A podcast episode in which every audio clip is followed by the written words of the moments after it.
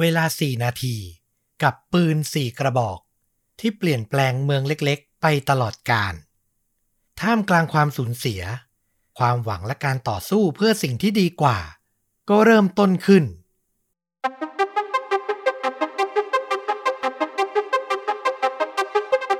สวัสดีครับ สวัสดีครับ เรื่องจริงยิ่งกว่าหนังพอดแคสต์จากช่องชวนดูดะ อยู่กับต้อมครับ แล้วก็ฟลุกครับ กับหนึ่งเหตุการณ์จริงสุดเข้มข้น จนถูกนำไปสร้างเป็นภาพยนตร์นะครับ วันนี้ก็มาตามสัญญาที่บอกไว้เมื่อวันจันทร์ว่าจะนำเรื่องราวกลาดยิง ที่ทางต้อมเตรียมไว้อะมาเล่าให้ฟังบ้าง มีคนรอฟังอยู่เยอะเลยนะคุณต้อม เราเห็นในคอมเมนต์อ่าอ่าใช่ผมเห็นคอมเมนต์หลายคนเลยก็ขอบพระคุณมากที่สนใจกันนะครับแต่ต้องออกตัวไว้นิดนึงว่าเรื่องราวเกี่ยวกับการกราดยิงจากทางฝั่งผมเนี่ย อาจจะไม่ได้ลุ้นระทึกเท่ากับเรื่องของฟลุก แล้วก็เตรียมใจไว้เลยว่าสำหรับส่วนตัวผมนะ ที่ผมจะให้เรตติ้งในวันนี้ คือความรุนแรงทางร่างกายทางจิตใจผมให้ระดับ 5 เลยครับ โอ้โห อีกครั้งหนึ่งนะ ครั้งก่อนคือ ราดน้ำกดนี่ทำจิตหม่นหมองกันไปหลายคน ขอถอนหายใจก่อนเริ่มคลิปเลยได้ไหมเฮ้อ นะครับผมก็ไม่รู้เหมือนกันว่าทำไมช่วงนี้ หาเจอแต่เรื่องแบบนี้ แต่ต้องบอกว่าไม่ได้เอามาเล่า เพราะว่าอยากจะให้มันอินเทรนด์หรืออะไรเลย แต่พอไปศึกษาแล้วอะผมบอกเลยเรื่องเนี้ยผมต้องเล่า เดี๋ยวจะรู้ว่าทำไมต้องเล่า อืมอ่า ก็อยากให้ทุกคนลองติดตามฟังกันไป แล้วก็ทำใจเตรียมใจล่วงหน้ากันเลยนะครับ เอาล่ะ พาฟลุกกับคุณผู้ฟังไปที่ประเทศสกอตแลนด์ ก็อยู่ในเครือสหราชอาณาจักรเนาะใกล้ ๆ อังกฤษ มีเมืองเล็กๆ อยู่เมืองหนึ่งอยู่ภาคกลางของประเทศเลยชื่อว่าเมืองดันเบลน ผมไปหาข้อมูลในปี 2020 เนี่ยเขาบอกว่าที่เมืองเนี้ยมีประชากรประมาณ 9,100 คนเท่านั้นเอง อืม ก็กลางๆนะไม่ถือว่าเยอะ ใช่ไม่ใหญ่มาก แล้วก็นึกภาพเมืองอังกฤษสกอตแลนด์ที่แบบตึกรามบ้านช่องเก่าๆ คือตึกบ้านเมืองเขาเป็นอย่างนั้นเลย นะครับ เงียบสงบมาก ย้อนกลับไปในปี 1996 ที่เมืองดันเบลนเนี้ยเป็นจุดเริ่มต้นการเปลี่ยนแปลงครั้งใหญ่ เกี่ยวกับกฎหมายการควบคุมอาวุธปืนของสหราชอาณาจักรเลยครับอืมเมืองเล็กๆ แบบนี้นะ แต่นำมาสู่การเปลี่ยนแปลงที่ใหญ่มาก เหตุการณ์เริ่มต้นในเช้าวันที่ 13 มีนาคม ปี 1996 เวลาประมาณ8โมง15 นาที ชายวัย 43 ปีคนหนึ่ง ชื่อว่าโทมัสแฮมิงตันเดินออกมาจากบ้าน แล้วก็มาปัดหิมะ ปัดพวกน้ำแข็งเนี่ยออกจากรถแวนของตัวเอง จากนั้นเขาก็เปิดประตูและขับรถออกจากบ้านที่อยู่ในเมืองสเตอร์ลิงขึ้นไปทางเหนือ เป็นระยะทางประมาณ 8 กิโลเมตรครับ เข้าสู่เขตของเมืองดันเบลน ที่อยู่ใกล้เคียงกับบ้านของเขาเนี่ยแหละนะ เวลาผ่านไปอีก เป็นชั่วโมงเลย ถึงเวลา9โมงครึ่งแฮมิงตันก็ขับรถเข้าไปจอดในลานจอดรถของโรงเรียนประถมศึกษาดันเบลน เขาเลือกจอดใกล้เสาสัญญาณโทรศัพท์ คือในช่วงนั้นยุค 90 โทรศัพท์มือถือก็อาจจะยังไม่แพร่หลายเนาะอืมก็จะมีเสาที่แบบต่อสายโทรศัพท์อะเข้าโรงเรียนไปว่าอย่างนั้นเถอะ พอลงจากรถมา เขาก็มองดูแล้วว่าไม่มีใครเห็น แล้วก็หยิบเอาครีมที่เตรียมมา ตัดสายสัญญาณโทรศัพท์ทิ้งเลยครับอือหือคือจุดประสงค์เนี่ยก็คือ อยากจะตัดการติดต่อของโรงเรียนออกสู่โลกภายนอกเนี่ย ให้ทำไม่ได้ จากนั้นแฮมิงตันก็เดินเข้าสู่ตัวอาคารเรียน เวลานั้นไม่มีใครรู้เลยว่า เหตุการณ์สุดเลวร้ายกำลังจะเกิดขึ้น ชายวัย 43 เดินเข้าโรงเรียนจากประตูทางด้านตะวันตกเฉียงเหนือ ซึ่งบริเวณนั้นเนี่ยจะอยู่ใกล้ห้องน้ำและมีโรงยิมสำหรับออกกำลังกาย และใช้เรียนวิชาพละศึกษา เมื่อเขาเดินเข้ามาในโรงยิม ก็เห็นว่ามีนักเรียนและคุณครูกลุ่มหนึ่งอะอยู่ในนั้น เด็กๆอะอยู่ในระดับชั้น เรียกว่า primary one จริงๆ เราว่ามันก็เทียบเท่าป .1 ในบ้านเรานี่แหละ แต่ระบบการศึกษาของสกอตแลนด์อะ จะแบ่งเป็น primary one ไปจนถึง primary seven อืมคือมี 7 ชั้น ของเรามันแค่ป .6 ใช่ไหม แต่อันเนี้ย primary one เป็นเด็กอายุ 5-6 ขวบเท่านั้นเองอือหือจำนวน 28 คนครับ นอกจากนี้ก็มีคุณครูประจำชั้น 1 คน คุณครูสอนวิชาพละศึกษา 1 คน แล้วก็ผู้ช่วยครูอีก 1 คน รวมมีผู้ใหญ่ 3 คนนะ คือคุณครูกำลังจะเริ่มต้นสอนเด็กๆ แหละ แล้วก็ไม่รู้ตัวเลยว่า ผู้ชายคนหนึ่งที่เดินเข้ามาในโรงยิมนั้นน่ะ เขาไม่ได้มาตัวเปล่า แต่พกปืนมา 4 กระบอกครับ โอ้โห เป็นปืนขนาด 9 มม 2 กระบอก และปืนแมกนัมที่เป็นลูกโม่อะอีก 2 กระบอก พร้อมกระสุนอีก 743 นัดอื้อหือ คือถ้าเป็นแบบกองทัพหรือเป็นแก๊งอันธพาลอะไรสักอย่างนี่เราเข้าใจนะ แต่พกเข้ามาโรงเรียนด้วยอาวุธขนาดนี้นี่โอ้โหน่ากลัวมากน่ากลัวมาก และไม่ทันจะได้พูดคุยเจรจาอะไรกัน แฮมิงตันก็ควักปืนออกมา เปิดฉากยิงใส่คุณครูทั้ง3คน ก่อนจะเริ่มต้นกราดยิงเด็กๆ ไปทั่วโรงยิม คุณครูสอนวิชาพละศึกษาชื่อว่าไอรีนแฮร์ไร ถูกยิงไปคนแรกเข้าที่แขนและหน้าอก เธอเนี่ยบาดเจ็บสาหัส แต่ยังไม่เสียชีวิต ก็พยายามควบคุมสติ และกวาดต้อนเอาเด็กๆ ที่อยู่ใกล้มือที่สุดอะกวาดเข้าหาตัวแล้วก็พาวิ่งแบบทุลักทุเลอะไปที่บริเวณโรงเก็บของที่อยู่ข้างๆโรงยิม แล้วก็แบบกักตัวเองอะกับเด็กๆอยู่ในนั้นก็ได้แต่หวังว่ามือปืนอะจะไม่เดินตามเข้ามา คุณครูประจำชั้น ชื่อว่าเกวนเมเยอร์ ไม่โชคดีเท่าคุณครูไอรินครับ เธอถูกยิงและเสียชีวิตคาโรงยิม แทบจะทันที ผู้ใหญ่อีกคนหนึ่งครูผู้ช่วยชื่อว่าแมรี่เบล็กถูกยิงเข้าที่ศีรษะและขาทั้งสองข้าง แต่เธอยังสามารถตั้งสติและตะเกียกตะกาย พาเด็กๆที่อยู่ใกล้ตัว กระสือกกระสนตามคุณครูไอริน เข้าไปหลบในโรงเก็บของด้วยกันได้ คือแผลที่บอกว่าโดนศีรษะเนี่ยน่าจะเป็นอาการแบบเฉียดไปอะอืมก็เลยโชคดีที่ยังรอดชีวิต แล้วก็พาเด็กๆอีกจำนวนหนึ่งอะ ตามเข้าไปหลบได้ ต้องบอกว่าหลังเดินเข้ามาที่โรงยิมไม่กี่ก้าวแฮมิงตันอะ ใช้ปืน 9 มม กระบอกเดียวนะ กราดยิงไปแล้ว 29 นัด จุดเริ่มต้นเนี่ยคือคุณครูเสียชีวิตไป 1 คน เด็กน้อยวัย 5-6 ขวบเนี่ยเสียชีวิตไปอีกหนึ่งคน แล้วก็บาดเจ็บล้มนอนเนี่ยอีกหลายราย จากนั้นแฮมิงตันตัดสินใจ เดินตัดจากทางทิศตะวันตกเฉียงเหนือนะ ไปทางประตูด้านตะวันออกของโรงยิม ระหว่างที่เดินอะเขาก็สาดกระสุนเพิ่มอีก 6 นัด พอไปถึงหน้าประตูทางออกโรงยิม เขาหยุดเดิน แล้วหันกลับเข้ามาในโรงยิม เล็งเด็ก แล้วก็ยิงเพิ่มไปอีก 8 นัดอืมเมื่อเห็นว่ามีเด็กบางส่วนได้รับบาดเจ็บ นอนทุรนทุรายอยู่ในโรงยิม เขาก็ตัดสินใจว่าไม่ออกจากโรงยิมและ เดินกลับเข้ามาที่กลางโรงยิมอีกครั้งอะ ก่อนจะกราดยิงซ้ำไปที่เด็กๆ ที่นอนบาดเจ็บอยู่อีก 16 นัดอื้อหือคือฟังแค่เนี้ยเราพูดได้คำเดียวเลยว่ามันโหดร้ายและเลวทรามมาก ๆ แต่ทุกอย่างอะยังไม่จบแค่นี้ มีเด็กระดับชั้น primary 7 ก็ประมาณป .6 ม .1 อะนะ เด็กโตสุดของโรงเรียนและ ที่กำลังเดินอยู่ทางเดินฝั่งตะวันตกของโรงยิม เด็กคนนี้ได้ยินเสียงปืน แล้วก็เสียงกรีดร้อง ก็เลยวิ่งมาแอบดูบริเวณกระจกใกล้ๆโรงยิมอะแล้วโชคร้ายแฮมิงตันน่ะเหลือบมาเห็นพอดี เขาก็ไม่รีรอเลยนะ ที่จะเล็งปืนมาที่เด็กคนนั้น แล้วก็ยิงใส่ กระสุนเนี่ยพุ่งทะลุกระจก แต่โชคดีที่ไม่โดนตัวเด็ก แต่เศษกระจกที่มันแตกอะ่ะ ก็กระเด็นมาเข้าใบหน้าเข้าตามลำตัวเด็กคนนี้เล็กน้อย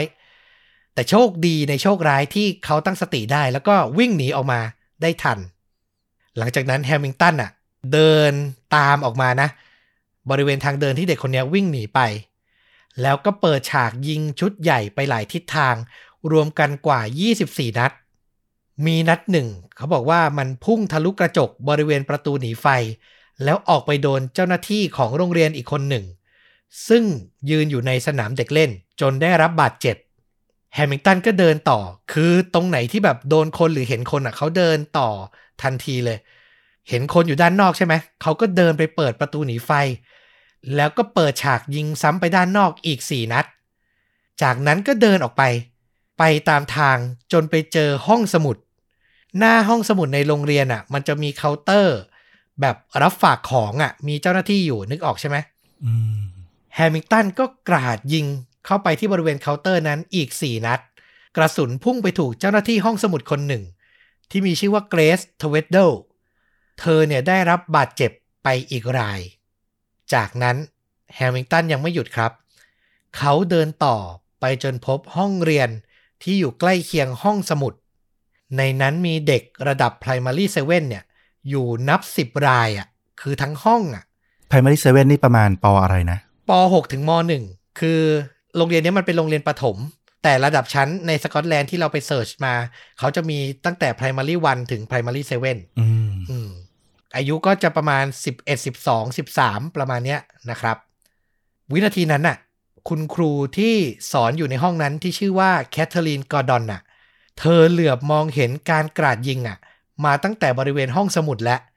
ก็เลยตั้งสติตั้งตัวได้ก่อน เธอก็รีบบอกให้เด็กในชั้นเรียนทุกคนนะ ก้มตัวหลบใต้โต๊ะ เป็นเสี้ยววินาทีมากเลย พอสั่งเด็กหลบปั๊บแฮมิงตันก็หันปืนเข้ามาแล้วก็กราดยิง จากทางเดินชั้นนอก รัวเข้ามาทั้งหมด 9 นัด กระจกห้องเรียนนี่แตกกระจายนะ กระสุนพุ่งมาถูกสมุด หนังสือและอุปกรณ์การเรียนบนโต๊ะ หลังจากนั้นเนี่ยพอมาสำรวจหลังเหตุการณ์สิ้นสุดอะ่ะก็พบว่าบางนัดอะ่ะกระสุนมันพุ่งเข้าใส่เก้าอี้ที่เด็กนั่งอะ่ะคือถ้าแฮมิงตันยิงเร็วกว่านั้นแบบไม่กี่วินาทีอะ่ะตรงนั้นคือเด็กนั่งอยู่เลยอะอืมโชคดีจริง ๆ ที่คุณครูแคทเธอรีนเขาตั้งสติ แล้วบอกให้เด็ก ๆ หลบได้ทัน ในห้องนั้นก็เลยไม่มีใครที่ได้รับอันตรายถึงชีวิต หลังจบการกราดยิงไปที่ห้องเรียนเนี้ยแฮมิงตันก็ตัดสินใจ เดินกลับเข้าไปในโรงยิมครับ เขาทิ้งปืน 9 มม ที่ใช้ยิงเด็กๆ ลงกับพื้น แล้วควักเอาปืนแมกนัมขึ้นมา ก่อนจะจ่อปากกระบอกปืนเข้าไปในปากตัวเอง แล้วลั่นไก่ฆ่าตัวตายอื้อหือจบเหตุการณ์สุดเลวร้ายที่โรงเรียนประถมศึกษาดันเบรนไปในที่สุด ทั้งหมดที่เราเล่ามาเนี่ยใช้เวลาในเหตุการณ์ทั้งหมดนะ เพียง 3-4 นาทีเท่านั้นเอง โอ้โห คือมันเร็วมากอะ่ะ ยิงแบบไม่คิดเลยอะ่ะ คือถ้าเราอยู่ในเหตุการณ์อะต่อให้เป็นผู้ใหญ่นะ เราว่าเราก็ตั้งสติภายใน3าถึงสนาทีเนี้ย รับรู้เหตุการณ์ต่างๆ แล้วรับมือทันทีอะได้ยากเหมือนกันนะอือหือใช่ สรุปจำนวนผู้ถูกยิงเนี่ย มีมากถึง 33 ราย เสียชีวิตทันที 16 ราย คือคุณครูประจำชั้นอย่างคุณครูเกวนเมเยอร์ แล้วก็เด็ก primary 1เนี่ย อายุแค่ 5-6 ขวบอะ่ะ เสียชีวิตคาโรงยิมอะ อีก 15 คน ต่อมามีเด็กน้อยที่ถูกนำตัวส่งโรงพยาบาล แล้วก็เสียชีวิตระหว่างเดินทางอะ เพิ่มอีกหนึ่งราย สรุปคือถ้ารวมตัวมือปืนอย่างแฮมิงตันเองด้วย ก็จะมีผู้เสียชีวิตทั้งหมด 18 ราย บาดเจ็บ 15 ราย มีเกร็ดจากเรื่องนี้ที่เราเล่าตอนต้นว่าแฮมิงตันตัดสายโทรศัพท์อะอืมเขาคิดว่ามันเป็นสายโทรศัพท์ของโรงเรียน แต่จริง ๆ แล้วมันเป็นสายโทรศัพท์ของบ้านเรือนที่อยู่ใกล้เคียง อันเนี้ยเป็นโชคดีเล็ก ๆ อีกอย่างที่พอเกิดเหตุปุ๊บ คุณครูในโรงเรียนโทรศัพท์แล้วก็สามารถเรียกรถฉุกเฉินอะมาถึงภายในเวลาไม่ถึง 10 นาทีเลย ก็น่าจะช่วย save ชีวิต อาการบาดเจ็บของเด็กได้พอสมควรเลย อืมเชื่อว่าตอนนี้ทั้งฟุกแล้วก็คุณผู้ฟังอะอยากรู้แล้วว่าไอแรงจูงใจที่ทำให้ผู้ชายอย่างโทมัสแฮมิงตันก่อเหตุอะ คืออะไร แต่ก่อนจะไปถึงจุดนั้น ขอแวะไปเล่าเหตุการณ์ในโรงเรียนเนี้ย ในช่วงเวลาเดียวกันเนี้ย ของเด็กคนหนึ่งวัยเก้าขวบ ที่ต้องบอกว่าเขาอะเฉียดตายมากๆ เด็กชายคนนี้มีชื่อว่าแอนดี้เมอร์เรย์อ๋อนักกีฬาปะ เขาคือนักเทนนิสชายอดีตมือวางอันดับหนึ่งของโลก ชาวสกอตแลนด์อืมเขาเติบโตที่เมืองดันเบลนเนี่ย แล้วก็เรียนที่โรงเรียนประถมศึกษาดันเบลนแห่งเนี้ย แล้วก็อยู่ในวันที่เกิดเหตุครับ คุณแม่ของเขาชื่อว่าคุณจูดี้เมอร์เรย์เล่าถึงเหตุการณ์ในวันนั้นว่าแอนดี้อยู่ใกล้ที่เกิดเหตุมากๆ เขากับเพื่อนร่วมห้องกำลังเดิน เพื่อจะไปเรียนที่โรงยิมอื้อหือ ก่อนจะได้ยินเสียงปืนดังขึ้น มีเพื่อนของแอนดี้บางคนวิ่งไปสืบดูก่อน อยากรู้ว่าอะไรเกิดขึ้น ก่อนจะวิ่งหน้าตาตื่นกลับมาบอกเพื่อนๆว่า ให้ทุกคนรีบเข้าไปหลบในห้องของคุณครูใหญ่ พวกเขาหมอบหลบอยู่ต่ำกว่ากระจก คุณครูใหญ่รวมถึงคุณครูท่านอื่นๆ และเจ้าหน้าที่โรงอาหาร ช่วยกันทำให้เด็กที่เข้ามาหลบหลายคนผ่อนคลาย พวกเขา นำเด็กร้องเพลงและป้อนขนม ก่อนจะพาเด็กๆออกจากโรงเรียนอย่างปลอดภัยหลังเหตุการณ์สงบ โดยที่เด็กหลายๆ คนไม่รู้ด้วยซ้ำว่าเกิดอะไรขึ้นอืมคุณแม่จูดี้เมอร์เล่เนี่ยก็ชมเหล่าบุคลากรนะว่ามันน่าทึ่งมากกับการจัดการที่แบบมืออาชีพแล้วก็ปลอบขวัญเด็กได้ดีจริง ๆ ถ้าใครอ่านข่าวช่วงเนี้ยก็จะมีบทสัมภาษณ์ของแอนดี้เมอร์เร่อะให้สัมภาษณ์กับสื่อว่า เหตุการณ์กราดยิงที่เท็กซัสที่เพิ่งเกิดขึ้นเนี่ยนะ มันก็ทำให้เขาอะนึกถึงเรื่องราวของตัวเองในวันนั้น และบอกว่าจริง ๆ แล้วในวัยเด็กอะหลังเกิดเหตุกราดยิงนี้ขึ้นน่ะ จิตใจของเขาก็แย่นะ นึกออกใช่ไหมคือเมืองมันคงแบบ ความรู้สึกมันคงกัดกิน ความเศร้าหมองอย่างเงี้ย เด็กก็คงแบบแทบจะมีอาการซึมเศร้ากันเลยแหละแอนดี้เมอร์เรย์ก็บอกว่ากีฬาเทนนิสนี่แหละเป็นส่วนหนึ่งที่ทำให้เขาอะหลุดพ้นความเศร้ามาได้อืมเอาล่ะ มาตามหาแรงจูงใจในการก่อเหตุของโทมัสแฮมิงตันกัน ก็ต้องบอกก่อน ตรงนี้ว่าสาเหตุที่แท้จริง ไม่มีใครรู้ครับ เพราะก็อย่างที่เล่าไปว่าเขาชิงฆ่าตัวตายไปซะก่อนแล้ว โดยไม่มีการทิ้งจดหมายอธิบายใด ๆ ไว้ แต่ผมเชื่อว่าการย้อนไปดูเรื่องราวในชีวิตของเขาเนี่ย น่าจะพออธิบายได้กระจ่างในระดับหนึ่งแฮมิงตันเนี่ยเกิดวันที่ 10 พฤษภาคมปี 1952 ที่เมืองกลาสโกสกอตแลนด์ แม่ของเขาทำงานเป็นแม่บ้านในโรงแรม แล้วก็หย่ากับพ่อของแฮมิงตัน ตั้งแต่เขาอะ่ะเพิ่งเกิด คือแม่ก็ใช้ชีวิตเลี้ยงเดี่ยวแบบยากลำบากมาพอสมควร จนกระทั่งแฮมิงตันอายุได้สองขวบ แม่เนี่ยก็ตัดสินใจยกเขาอะให้กับครอบครัวอุปการะครอบครัวหนึ่ง น่าจะเพราะปัญหาส่วนตัวและความขัดสนด้านการเงินนี่แหละ เกรดนิดนึงที่เราว่ามันก็น่าเศร้าสำหรับเด็กคนหนึ่งเหมือนกันก็คือแฮมิงตันเนี่ย เข้าใจว่าครอบครัวอุปการะอะคือพ่อแม่ที่แท้จริงอืมเราคิดเอาเองว่าผู้เป็นแม่น่าจะมาเยี่ยมเป็นครั้งคราว แล้วแฮมิงตันก็เข้าใจตลอดว่า แม่แท้ๆเนี่ย คือพี่สาว คือแม่แท้ๆน่าจะบอกว่าตัวเองอะเป็นพี่สาวเท่านั้น กว่าเขาจะรู้ความจริงอะก็ตอนโตและอายุ 22 ปีแล้วอะเราว่าก็น่าเศร้าเหมือนกันเนาะอืม ในวัยเด็กเนี่ยแฮมิลตันเป็นเด็กเรียนดี พอโตเป็นวัยรุ่นก็ต้องบอกว่ากิจกรรมก็เด่น เขาเนี่ยเป็นสมาชิกชมรมปืนไรเฟิลและตอนอายุ 20 ปีก็ได้เป็นผู้ช่วยหัวหน้าสโมสรลูกเสือของเมือง ที่อังกฤษที่สหราชอาณาจักรก็เป็นแบบแหล่งกำเนิดเลยเนาะของแบบสเกลของลูกเสืออะไรเงี้ย ก็มีการตั้งสโมสรทำกิจกรรมเดินป่าขึ้นเขากัน แต่ที่นี่แหละ ที่ชื่อเสียงไม่ค่อยดีของแฮมิงตันเริ่มแพร่กระจาย เขาถูกร้องเรียนว่ามีพฤติกรรมไม่เหมาะสมกับเหล่าเด็กผู้ชายอืมก็คือเขาเนี่ยชอบสอนให้เด็กผู้ชายใช้ปืน ทั้งที่อายุของเด็กเนี่ยยังไม่ถึงยังเป็นเยาวชนอยู่ นอกจากเนี้ยก็ชอบทำตัวสนิทสนมกับเหล่าเด็กผู้ชายเกินเหตุ สอนให้เด็กทำพฤติกรรมที่ไม่เหมาะสม แล้วบางทีผู้ใหญ่ที่เขามองอะ่ะ รู้สึกว่าพฤติกรรมของแฮมิงตันมันดูหมินเมต่อศีลธรรมอะมีครั้งหนึ่งสโมสรลูกเสือเนี่ยไปเดินป่ากัน เขาก็บังคับให้เด็กชายที่เป็นลูกหมู่ของเขาเนี่ยนะมานอนในรถแวนของตัวเอง เพื่อจะได้อยู่ใกล้ชิดกับเขาอะ นึกภาพเราเป็นเด็กผู้ชายไปเข้าค่ายลูกเสือแล้ว ผู้ควบคุมหมู่ผู้ใหญ่มาบอกเนี่ย ไปนอนในรถสิ มีการแนบชิดมีการโอบกันอย่างเงี้ยอืมความรู้สึกมันก็แบบ ไม่ใช่อะ คือมันแปลกอะ จนคนสังเกตเห็นได้ และสุดท้ายในปี 1974 พฤติกรรมของเขาอย่างเงี้ย มันก็แบบได้รับการร้องเรียนถี่ขึ้นถี่ขึ้น แล้วในที่สุดแฮมิงตันก็ถูกปลดให้ออกจากการเป็นผู้ช่วยหัวหน้าสโมสรลูกเสือ แถมไม่ปลดธรรมดาครับ เขายังถูกแบล็คลิสต์ไปทั่วประเทศเลย สโมสรลูกเสือทั่วประเทศได้รับประวัติของเขา ที่ได้รับการเน้นย้ำว่า เขาดูมีเจตนาที่จะละเมิดศีลธรรมอันดี ต่อเด็กผู้ชาย คือมีคำคำนี้อยู่ในประวัติอะ มันก็ไม่มีใครรับเขา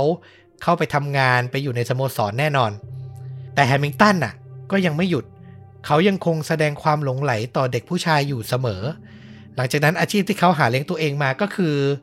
การเข้าไปมีส่วนร่วมในการก่อตั้งและบริหารสโมสรกิจกรรมสำหรับเด็กผู้ชายอะหลากหลายสโมสร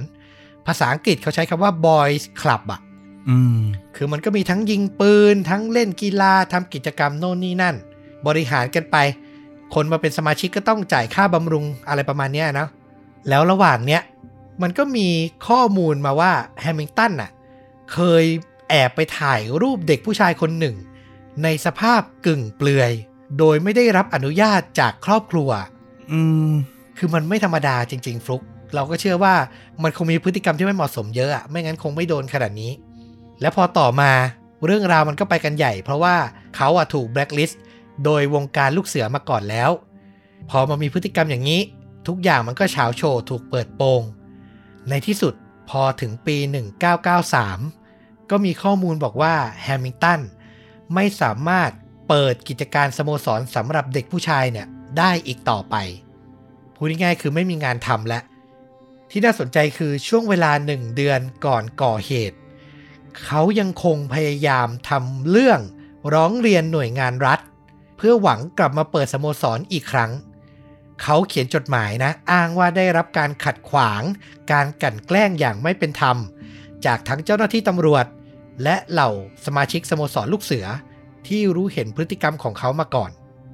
นอกจากนี้ยังมีข้อมูลว่าในช่วงยุค 80 น่ะ แฮมิงตันเนี่ยเคยเขียนจดหมายร้องเรียนไปทั่วเลย ทั้งสอสอในเมือง รวมไปถึงควีนเอลิซาเบธอะก็เคยได้รับจดหมายจากแฮมิงตันมาแล้ว คือร้องเรียนรู้สึกว่าตัวเองได้รับความไม่เป็นธรรมมาโดยตลอด แล้วเขาก็วิเคราะห์กันว่าไอ้ความกดดันทั้งหมดนี้แหละทำให้เขาอะรู้สึกไร้ทางออก ในจดหมายร้องเรียนฉบับท้ายๆเขาก็จะแสดงความกราดเกลี้ยวและชิงชัง ตอนเหล่าเจ้าหน้าที่ทางการศึกษา รวมถึงเหล่าครูบาอาจารย์อีกด้วย คือสำหรับเรานะ พอเราอ่านประวัติเขาเรารู้สึกว่า เหมือนกับเขาว่าหลงไหลในเด็กๆ แล้วพออยู่กับเด็กๆไม่ได้ ความหลงไหลเนี่ยมาทำให้ชีวิตเขาพังอะสุดท้ายเขาก็เลยเลือกปิดชีวิตตัวเองแล้วก็ทำร้ายปิดชีวิตเด็กๆฆ่าให้ตายตามกันไปซะเลย อะไรประมาณเนี้ย อันเนี้ยที่เราพอจะวิเคราะห์อะนะ อันนี้คือความคิดเห็นส่วนตัว ต่อมาก็มาพบบทสรุปการเปลี่ยนแปลง ซึ่งเป็นข้อมูลและสิ่งที่ทำให้เราอะ อยากเล่าเรื่องนี้มาก ๆ หลังเกิดเหตุการณ์กราดยิงที่โรงเรียนประถมศึกษาดันเบรนเนี่ย มันเกิดสิ่งที่เรียกว่า ปฏิบัติการ Snow Drop ขึ้น เป็นการรวมตัวของเหล่าพ่อแม่ผู้สูญเสีย เหล่าชาวเมือง รวมถึงสื่อมวลชน แล้วก็นักการเมืองที่แบบรู้สึกว่า กฎหมายการควบคุมอาวุธปืนที่สหราชอาณาจักรใช้อยู่เนี่ย มันเบาไปอืมมันถึงเวลาที่จะต้องเปลี่ยนแปลงแล้วเพื่อไม่ให้เกิดเหตุการณ์เลวร้ายแบบนี้ขึ้นอีก ชื่อปฏิบัติการ Snowdrop เนี่ยนำมาจากดอกไม้ที่มันผลิบานในช่วงที่เกิดเหตุอะนะ ถ้าไปเซิร์ชดูก็จะพบว่ามันเป็นดอกไม้ที่แบบสีขาวแบบขาวเหมือนหิมะเลย เรารู้สึกว่าคนตั้งชื่อน่าจะสื่อความหมายเปรียบเปรยเหมือนแบบเด็กๆอะ่ะ ที่เสียชีวิตไปก็เหมือนดอกไม้ที่กำลังจะผลิบานเนี่ย แล้วทำไมเขาต้องมาเสียชีวิตเพราะเหตุการณ์แบบนี้ด้วยอะอะไรประมาณนั้นอะนะ ตอนนั้นสื่อมวลชนพากันประกาศแคมเปญเชิญชวนให้ประชาชน ร่วมลงชื่อแก้ไขกฎหมาย แล้วสุดท้ายนะ ด้วยความที่เรื่องราวมันแบบเพิ่งเกิดอะกระแสมันแบบได้รับการสนใจมากๆอะมีประชาชนอะลงชื่อมากถึง7 0 0แสนคน อืม คือค่าเฉลี่ยในยุคนั้นเขาบอกว่าประชาชนทุกๆ 100 คนน่ะ มีคนลงชื่อเห็นด้วยกับปฏิบัติการ Snowdrop เนี่ยหนึ่งคน คือเยอะมากนะ ไอการลงชื่อที่ว่านี้มันไม่ได้ง่ายเหมือนแบบการลงชื่อใน change.org ทุกวันนี้ที่แบบอยู่บ้านก็ลงได้ อันนี้มันคือการต้องหาเอกสารมาเซ็น แนบหลักฐานแล้วก็ยื่นส่งกลับไปอะไรเงี้ย คือมันวุ่นวายกว่าพอสมควร อย่างไรก็ตาม ปัญหามันก็ไม่ต่างจากฝั่งสหรัฐอเมริกาเท่าไหร่อะนะ ก็คือมันมีทั้งฝั่งที่เห็นด้วยและไม่เห็นด้วย ฝั่งอนุรักษ์นิยมบางส่วน ในสภาผู้แทนเนี่ยเหล่าสสเนี่ยก็มีส่วนที่แบบเฮ้ยการพกอาวุธนี่มันเป็นฟรีดอมมันเป็นสิทธิเป็นเสรีภาพของประชาชน ก็เหมือนจะไม่ได้สนใจไอปฏิบัติการสโนดอปเนี้ยมากที่ควร สิ่งที่เหล่าพ่อแม่ผู้สูญเสียแล้วก็ผู้ที่อยู่ในปฏิบัติการทำหลังจากนั้นนะ คือ พวกเขาว่าลงทุนเหมารถบัสเลยนะ ขนคน แล้วก็ขนเอกสารที่คนลงชื่อไปกองที่รัฐสภาเลย คือเอาให้เห็นเลย ไปคุยกันแบบซึ่งซึ่งหน้าเลย บอกนักการเมืองว่าถึงเวลาแล้วที่มันต้องเปลี่ยนแปลง ก่อนจะเล่าต่อผมต้องเท้าความเกี่ยวกับเหตุการณ์กราดยิง แล้วก็กฎหมายเกี่ยวกับอาวุธปืนของอังกฤษ และสหราชอาณาจักรนิดนึง ก่อนหน้านี้มันเกิดเหตุการณ์กราดยิงครั้งใหญ่ ขึ้นมาก่อน ก่อนที่ดันเบลนเนี่ยนะ ในปี 1987 เป็นเหตุการณ์ที่เรียกกันว่า Hungerford Massacre เกิดที่เมือง Hungerford ประเทศอังกฤษนี่แหละ มีชายวัย 27 ปีคนหนึ่งใช้ปืนที่สะสมมาทั้งชีวิตเลยหลายกระบอกมาก ทั้งปืนพกปืนยาว มากราดยิงคนตายมากถึง 16 คนอืมแล้วก็บาดเจ็บอีก 15 คน หนึ่งในผู้เสียชีวิตอะ มีผู้เป็นแม่ของเขาเองด้วยนะ โอ้โหอื้อหืออันนี้ก็โหดเหมือนกัน เราไปอ่านเรื่องราวคร่าวๆ ก็มันไม่ได้เกิดที่สถานที่เดียวด้วย คือเดินยิงไปเรื่อยอะ่ะ หลังเหตุการณ์ที่ฮังเกอร์ฟอร์ดนั่นน่ะ นายกรัฐมนตรีในยุคนั้นอย่างจอห์นเมเจอร์ ก็แก้ไขกฎหมาย ให้ประชาชนทั่วไปอะ ไม่สามารถพกพาปืนยาว และปืนกึ่งอัตโนมัติได้อีกต่อไป คือแบนอยู่ช่วงหนึ่งแล้วต่อมาก็ตรวจสอบอย่างเข้มข้นมาก สำหรับปืนยาวและปืนกึ่งอัตโนมัตินะ แต่พอมาถึงปี 1996 ที่เหตุการณ์มันเกิดที่ดันเบลนเนี่ย ตัวคนร้ายอย่างแฮมิงตันอะเขาใช้ปืนสั้นไง มันไม่ได้แบบมีอยู่ในข้อจำกัดของกฎหมายที่มีอยู่ ฝั่งเรียกร้องก็เลยบอกว่ามันไม่พอแล้ว คุณน่ะต้องแก้กฎหมายจำกัดการพกปืนสั้นด้วย การต่อสู้ระหว่างแนวคิดมันก็ไม่ได้จบโดยง่ายเนาะ มันก็แลกความเห็นกันไปแลกความเห็นกันมาข้ามปีเลย จนในปี 1997 มันโชคดีตรงนี้นิดหนึ่งที่มันเป็นโมเมนต์ที่เปลี่ยนแปลงตัวนายกรัฐมนตรีพอดีอืมจากฝั่งอนุรักษ์นิยมอย่างจอห์นเมเจอร์ เปลี่ยนเป็นนายกจากฝั่งพรรคแรงงานอย่างโทนี่แบร์ซึ่งโทนี่แบร์เนี่ยเขาหาเสียงไว้ก่อนแล้วว่าถ้าเขาได้เป็นนายก เขาจะแก้เรื่องนี้ให้ได้ แล้วสุดท้ายในปี 1997 กฎหมายการจำกัดการพกอาวุธปืนก็ผ่านสภาออกมาได้ในที่สุด แต่พอตรากฎหมายออกมามันก็ไม่ได้ผ่านไปง่ายๆนะฟลุกมันก็ต้องใช้เวลา ตามข่าวเขาบอกว่ารัฐบาลเนี่ยเตรียมเงินมากถึง 150 ล้านปอนด์น่ะเพื่อซื้ออาวุธคืนจากผู้ที่ครอบครอง คือต้องคิดทุกมิติจะห้ามพกอ้าวแล้วคนที่พกอยู่จะเรียกคืนยังไง เรียกคืนเฉยๆคงไม่คืน เตรียมเงินซื้อคืนด้วย คือวางแผนกันละเอียดถึงขนาดนั้น แล้วกฎหมายทุกวันนี้ในอังกฤษนะ จะซื้อปืนหนึ่งกระบอกเนี่ย คุณต้องได้รับการตรวจสอบจากตำรวจหนึ่งแล้วนะ แล้วก็จากคุณหมอจิตแพทย์เนี่ยเป็นสองแล้วก็มีพยาน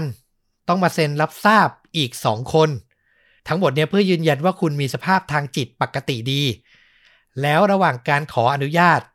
ก็ต้องมีข้อมูลพิสูจน์ได้ว่า ไอ้ปืนที่คุณจะซื้อไปเนี่ย คุณมีไว้เพื่อใช้สำหรับเจตนาในการล่าสัตว์ หรือเล่นกีฬาเท่านั้นนะ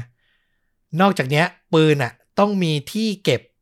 มิดชิดในบ้านเป็นอย่างดี ห้ามให้สมาชิกคนอื่นในบ้านเข้าถึงได้โดยเด็ดขาด แล้วถ้าเมื่อไหร่ตำรวจอยากตรวจสอบว่าอาวุธอยู่ในบ้านไหม ล็อกหนาแน่นไหม ก็สามารถขอตรวจได้ทุกเวลาอีกด้วย คือเข้มงวดมาก แล้วจากสถิติ มันก็ชี้ชัดเลยนะว่าตั้งแต่ปี 1996 เป็นต้นมา ไม่มีการกราดยิงในโรงเรียนที่สหราชอาณาจักรอีกเลยครับอืมและการก่ออาชญากรรมด้วยปืน ก็ลดลงมากถึง 50%ไม่ต้องพูดอะไรเยอะ นี่แหละสิ่งที่ผมอยากถ่ายทอด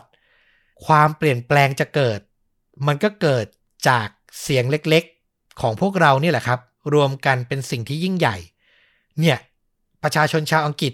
อยู่อย่างปลอดภัยขึ้น ก็เกิดจากการรวมตัวกันนับแสนชีวิตเนี่ยแหละ วิธีการแก้ไขตัวอย่างมีและชัดเจน แล้วฝากถึงประชาชนชาวไทยด้วย หลาย ๆ คนชอบบอกว่า เราเป็นคนตัวเล็ก ๆอะ่ะเราเปลี่ยนแปลงอะไรไม่ได้หรอก ผู้มีอำนาจเขาจะทำอะไรก็ได้ ผมไม่เคยเชื่ออย่างนั้นเลยนะอืมถ้าเรารวบรวมพลังกันอะ อะไรก็เกิดขึ้นได้นะครับ เรื่องอะไรที่เราเห็นว่ามันไม่ปลอดภัย ว่ามันสมควรแล้วที่จะต้องเปลี่ยนแปลงรวมพลังกัน เนี่ย ชาวสหราชอาณาจักร เขาทำให้เราเห็นแล้วอะเหมือนมันได้รับการพิสูจน์นะว่า แล้วถ้าจะลองจำกัดหรือกำจัดอาวุธออกไปอะมันจะแก้ไขปัญหาได้ไหม อย่างน้อยเคสนี้บอกได้แล้วว่าแก้ได้ ก็อาจจะลดข้อถกเถียงในเรื่องประเด็นนี้ลงไปอีกหนึ่งอย่างนะ ระหว่างที่ฟังอะเราก็ติดใจอีกหนึ่งเรื่องก็คือ บุคลิกอาการของคุณแฮมิงตันใช่ไหมเป็นกลุ่มอาการของคนที่เขาเรียกว่าโรคใคร่เด็กอะพีโดฟิเลียเนาะน่าจะเคยได้ยินกันบ้าง เราสงสัยระหว่างที่ฟังว่า เออมันทำไมอะไรถึงผลักดันให้เขามีอาการแบบนี้ ก็อาจจะเดาได้จากเรื่องที่ว่าเขามารับรู้ว่าตลอดมา เขาไม่ได้เป็นลูกแท้ๆของพ่อแม่ที่เขาเข้าใจอะเนาะ เออ ก็อาจจะเกิดเป็นปมของเขา แล้วเราก็หาข้อมูลไวๆ เมื่อกี้นี้เองเราก็แบ่งปันแล้วกัน เราพบว่าจริง ๆ โรคนี้เนี่ย มันยังไม่มีการวิจัยวินิจฉัยที่ชัดเจนนะว่า มันมีสาเหตุเกิดจากอะไรเขาแค่สันนิษฐานนะคร่าวๆเองว่า อาจจะเป็นเรื่องของพันธุกรรม หรือ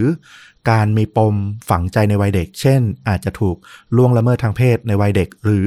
มีปมในเรื่องของความรักความสัมพันธ์ในครอบครัวในวัยเด็ก ก็เป็นได้